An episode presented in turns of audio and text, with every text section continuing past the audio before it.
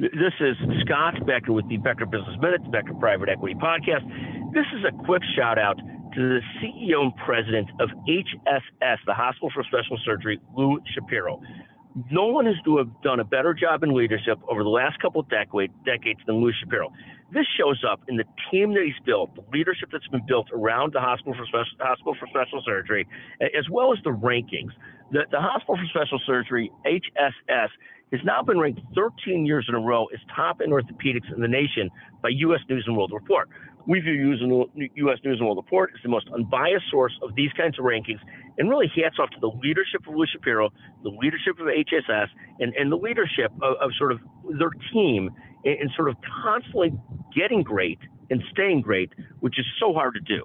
So kudos to Lou Shapiro and team. Thank you for listening to the Becker Business Minute, the Becker Private Equity Podcast.